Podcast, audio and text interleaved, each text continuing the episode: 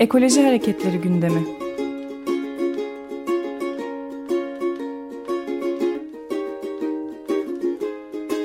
Çevre ve Ekoloji Hareketi avukatları tarafından hazırlanıyor.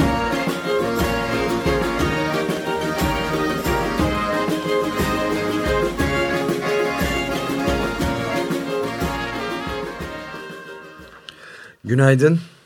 Günaydın. Günaydın İsmail Bey. Merhaba İsmail. Günaydın. Ee, Çukurova bölgesindeki termik santrallerin durumu hakkında e, bize bilgi verir misiniz lütfen? Evet yani e, şimdi biraz önce sizi dinliyordum. Yani e, herhalde şimdi burada 17 tane termik santral projesi var.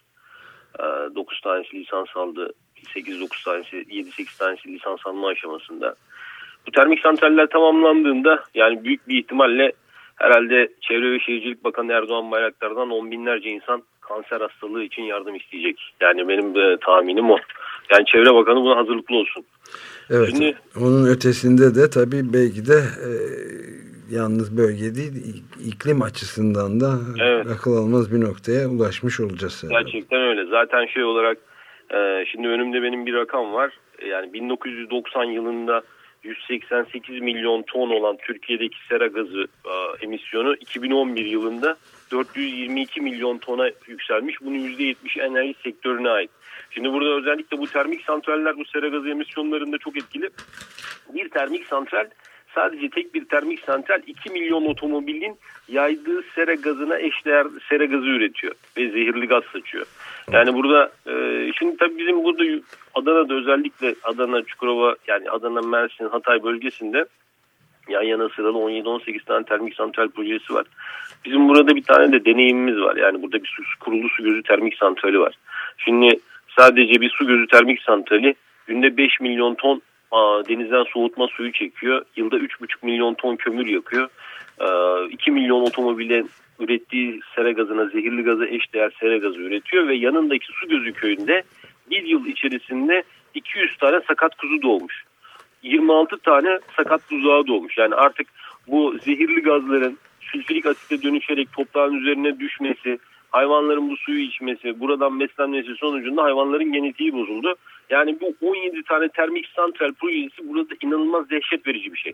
Yani artık ben bunları anlatacak bir kelime şey bulamıyorum. Yani gerçekten hani çok ciddi söylüyorum bu bölgede 5 yıl sonra 3-5 yıl sonra on binlerce insan belki yüz binlerce insan kanser olacak. Yani sadece bu bölgedeki insanlar değil çünkü burası Çukurova bölgesi Türkiye'nin buğday deposu. Yani buradaki zehirli topraklardan üretilmiş buğdaydan yapılma ekmeği hepimiz yiyeceğiz. Siz İstanbul'da yiyeceksiniz. Ee, birisi yani Çevre Bakanı Ankara'da yiyecek. Başka birisi İzmir'de yiyecek vesaire. Yani böyle sıkıntılı bir durum var burada. Ee, ve yani gidişat çok kötü gerçekten. Bu kömür yakıtlı değil mi termik santraller? Evet bunların çoğunluğu kömür yakıtlı. Bir kısmı da doğal doğal gazlı ama doğal gazlı da hemen hemen kömüre yakın eş değerde bir e, şey veriyor. E, sıkıntı yaratıyor. Evet. Şimdi benim bir de burada özellikle belirtmek istediğim bir şey var. Yani bağlantısını kurmak istediğim. Şimdi bizim tabii termik santrallerin kurulu olduğu bölgede de yani mesela Akkuyu'da işte nükleer santralin kurulu olduğu, kurulacak olduğu yerde de gittiğimizde hep karşılaştığımız bir sorun var. Yani Akkuyu'da nükleer özellikle mesela bir gün Akkuyu'ya gitmiştik nükleer santralle ilgili bilgilendirme çalışmasına. Orada işte arkadaşlarımız anlattılar yani nükleer santralin kurulu olduğu yerde hani 100 kilometre çapında insanlarda kan kanseri vakalarının 30 kat 50 kat attığını vesaire. Oradaki çocuklardan biri genç çocuklardan birisi dedi ki abi dedi yani aç öleceğime tok ölürüm daha iyi dedi.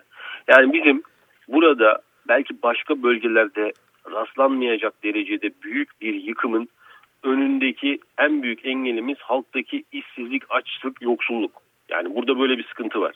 Şimdi yine e, şeyle örneklemeyle devam edeceğim. Şimdi Tufan Meyli ile ilgili de Tufan Meyli'de de mesela Enerjisa şirketinin kurduğu yani kuracağı bir termik santralin inşaatı devam ediyor. Biz bununla ilgili 2011 Nisan ayında gitmiştik orada miting yapmıştık. Halk karşıydı Tufan Beyli termik santraline. Sonra birden şirket e, dönümü 2 milyar eden toprağa e, tarlaya dönümünü 12 milyar lira verince birden halk e, geri durmaya başladı.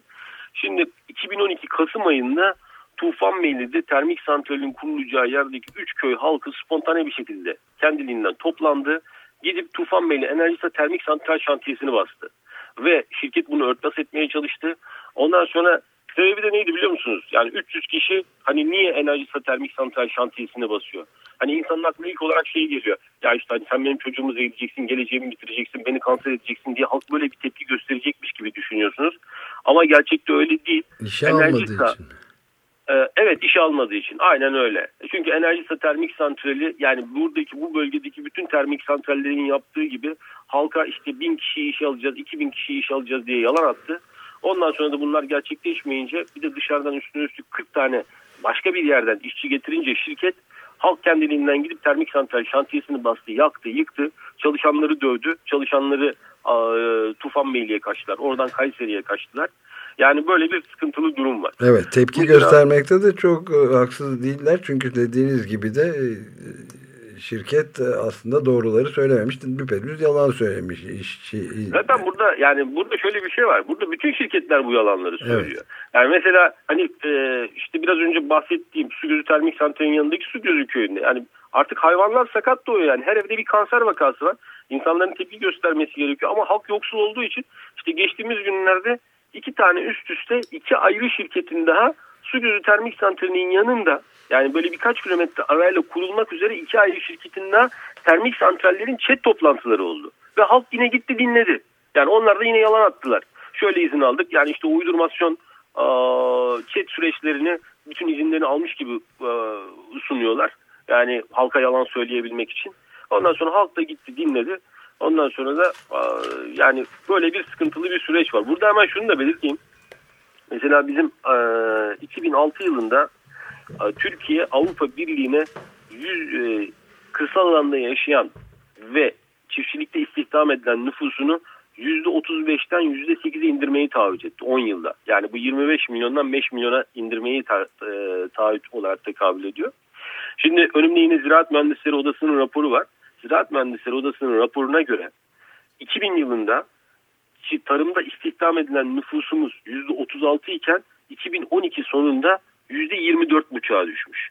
Yani burada böyle acayip kurgulanmış bir şey var. Yani ilk önce bu Avrupa Birliği sürecinde biz kırsal alanda yaşayan çiftçimizi yoksullaştırdık. Yoksullaştırdıktan sonra da arkasından bu şirketlerin halka yalan söyleyebileceği bir pozisyon yaratıldı. Ve bu pozisyon yaratıldıktan sonra da şimdi halk istenildiği gibi kandırılıyor. Özellikle bizim Çukurova bölgesinde biz bunun örneklerini çok görüyoruz. Yani e, böyle bir durum burada. Evet. Bunu da süreyi bitirdik maalesef ama e, bunu e, takibe devam edeceğiz sayenizde de. Çok teşekkürler İsmail Ben teşekkür ederim. Için. Sağ olun. İyi günler. İyi günler.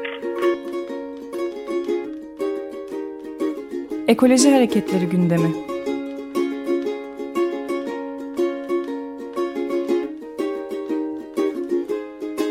Çevre ve Ekoloji Hareketi avukatları tarafından hazırlanıyor.